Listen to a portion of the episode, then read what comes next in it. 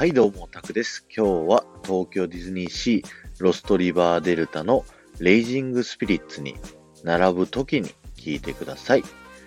今日は隠れグーフィーを紹介したいなと思います。場所はですね、レイジングスピリッツの Q ライン並び始めてですね、右側にですね、あの、研究者さんたちのお部屋があるのが確認できるんですけど、こちらの部屋の中のですね、左側の壁にかかっている革でできたカバンのようなもの。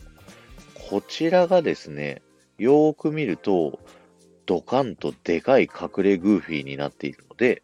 皆さんも探してみてくださいね。ではまた。